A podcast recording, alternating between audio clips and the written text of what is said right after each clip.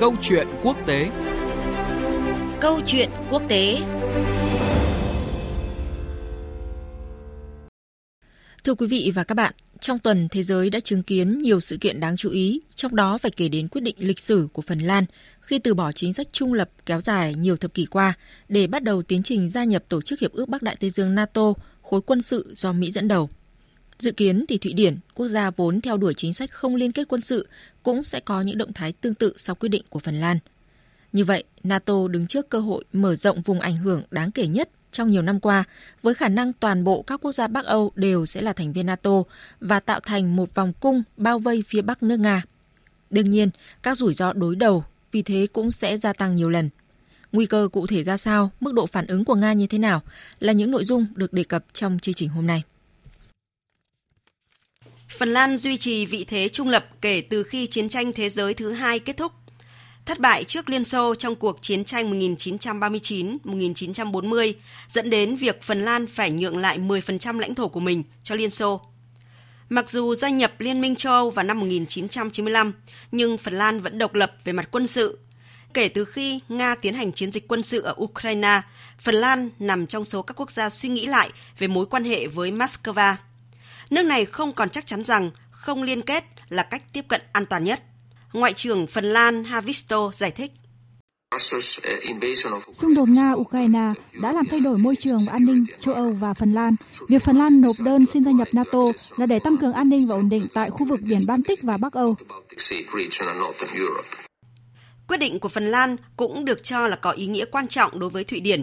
Dự kiến lãnh đạo Thụy Điển sẽ đưa ra thông báo vào ngày mai 16 tháng 5. Theo giới quan sát, việc Phần Lan tuyên bố quyết định gia nhập NATO có thể dẫn đến phản ứng của Nga cả hành động chính trị và quân sự như Moscow từng cảnh báo. Trong thông báo trước báo giới, người phát ngôn Điện Kremlin Peskov cho biết Nga sẽ phân tích kỹ lưỡng khả năng Thụy Điển, Phần Lan gia nhập NATO. Chúng tôi theo dõi thận trọng mọi thứ liên quan tới các hành động có thể thay đổi tình thế của lực lượng liên minh gần biên giới của chúng tôi.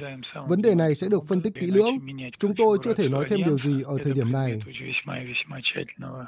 Nga có chung đường biên giới trên bộ dài hơn 1.200 km với 5 thành viên NATO. Việc Phần Lan gia nhập liên minh đồng nghĩa đường biên giới này sẽ dài thêm gần 1.300 km.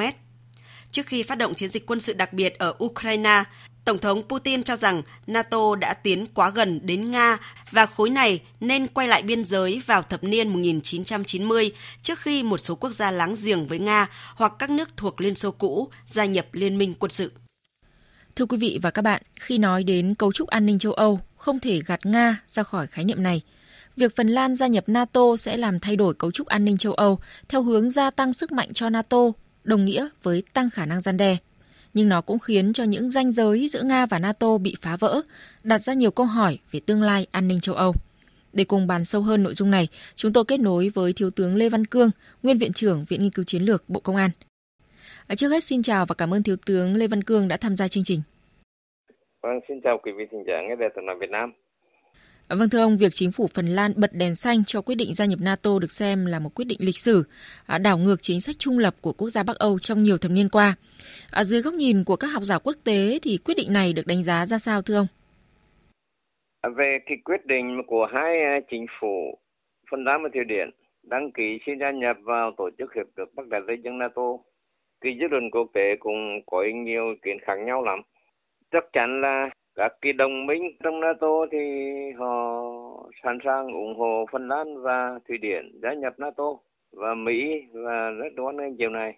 Nhưng mà dưới góc độ khoa học, chính trị học, an ninh học thì nhiều học giả cũng rất tỉnh táo, cũng đưa ra những lời khuyên rất là cần được tham khảo. Tôi nhắc lại trường hợp của Ukraine. Năm 2014 sau khi Nga sập nhập Crimea thì lúc ấy Tổng thống Poroshenko theo đuổi bằng một cách gia nhập NATO tất nhiên cái điều này điều này Mỹ và NATO sẽ hoàn toàn ủng hộ nhưng mà ngay cả học giả của Hoa Kỳ như Kissinger năm 2014 Kissinger cũng nói rằng Ukraine có thể mở rộng quan hệ hợp tác hữu nghị với tất cả quốc gia trên thế giới Ukraine có thể gia nhập Liên minh kinh tế châu Âu nhưng về quốc phòng an ninh Ukraine tuyệt đối không nên gia nhập NATO không nên biến mình thành tiền đồn của bên này chống bên kia con đường ở Kissinger là nói là phạm hòa và tôi cho cái dự báo Kissinger năm 24 này đang diễn ra đúng như hiện nay một chiến lược gia hàng đầu thế giới Brzezinski cũng là nhiều lần nhắc nhở nói rằng con đường độc đạo duy nhất đúng đắn của Ukraine là cân bằng Đông Tây. Rất cho những chính trị gia nổi tiếng thế giới, những cái đầu óc có thể đầu óc kinh bang tế thế cũng đã nhắc nhở, đã khuyên can Ukraine rồi. Trở lại cái trường hợp hiện nay Phần Lan và Thụy Điển đang đầu đơn gia nhập NATO. Tôi cho cái việc ấy là cũng sẽ tạo ra một cái bước ngoặt trong cái cấu trúc an ninh của châu Âu.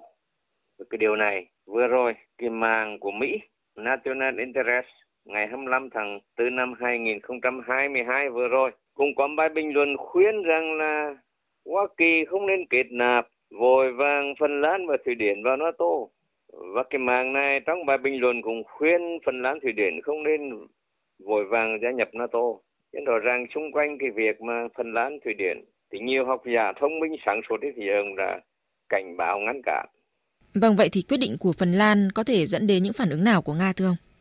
Khi Phần Lan, Thụy Điển còn trung lập thì rõ ràng giữa Nga và NATO còn có một khu vực đềm trung lập. Khi Thụy Điển Phần Lan gia nhập NATO thì xung quanh Nga không còn một vùng đềm nào trung lập nữa cả. Mà trong cấu trúc chính trị an ninh khi mất vùng đệm thì rất dễ xảy ra va chạm cực kỳ nguy hiểm chân trước cái sự kiện mà phần lan thụy điển gia nhập nato muốn không muốn moscow phải điều chỉnh chiến lược quốc phòng chiến lược an ninh cái điều điều tất nhiên thôi ạ à. không điều chỉnh không được và trong cả cái điều chỉnh như vậy thì chắc chắn chúng ta sẽ bố trí kể cả bố trí vũ khí hạt nhân ở hai cái tỉnh Kaliningrad và Leningrad và rõ ràng người phát ngôn của Điện Kremlin Peskov cũng nói rằng trong bối cảnh hiện nay thì Baltic không còn là một khu vực phi hạt nhân nữa. Chắc chắn Nga phải bố trí các loại tên lửa đạn đạo, tên lửa siêu thanh để ứng phó với cái tình hình mới. Và tôi cho đây là cái phản ứng tự nhiên bình thường của một quốc gia khi bị đe dọa, không có vấn đề gì cả. Vấn đề là một quan hệ giữa Nga và NATO nó sẽ đi đến đâu sau khi kết nạp thêm hai thành viên này có thể nói như vậy Vâng, có ý kiến nhận định rằng là việc NATO mở rộng sẽ làm cho khối này tăng khả năng gian đe, đảm bảo an ninh hơn cho các quốc gia thành viên. À, nhưng cũng có những luồng ý kiến khác thì cho rằng việc NATO mở rộng ở phía Bắc sẽ càng khoét sâu thêm dạn nứt Đông Tây và khiến cho tình hình an ninh phức tạp hơn. À, xin hỏi quan điểm của ông về vấn đề này như thế nào?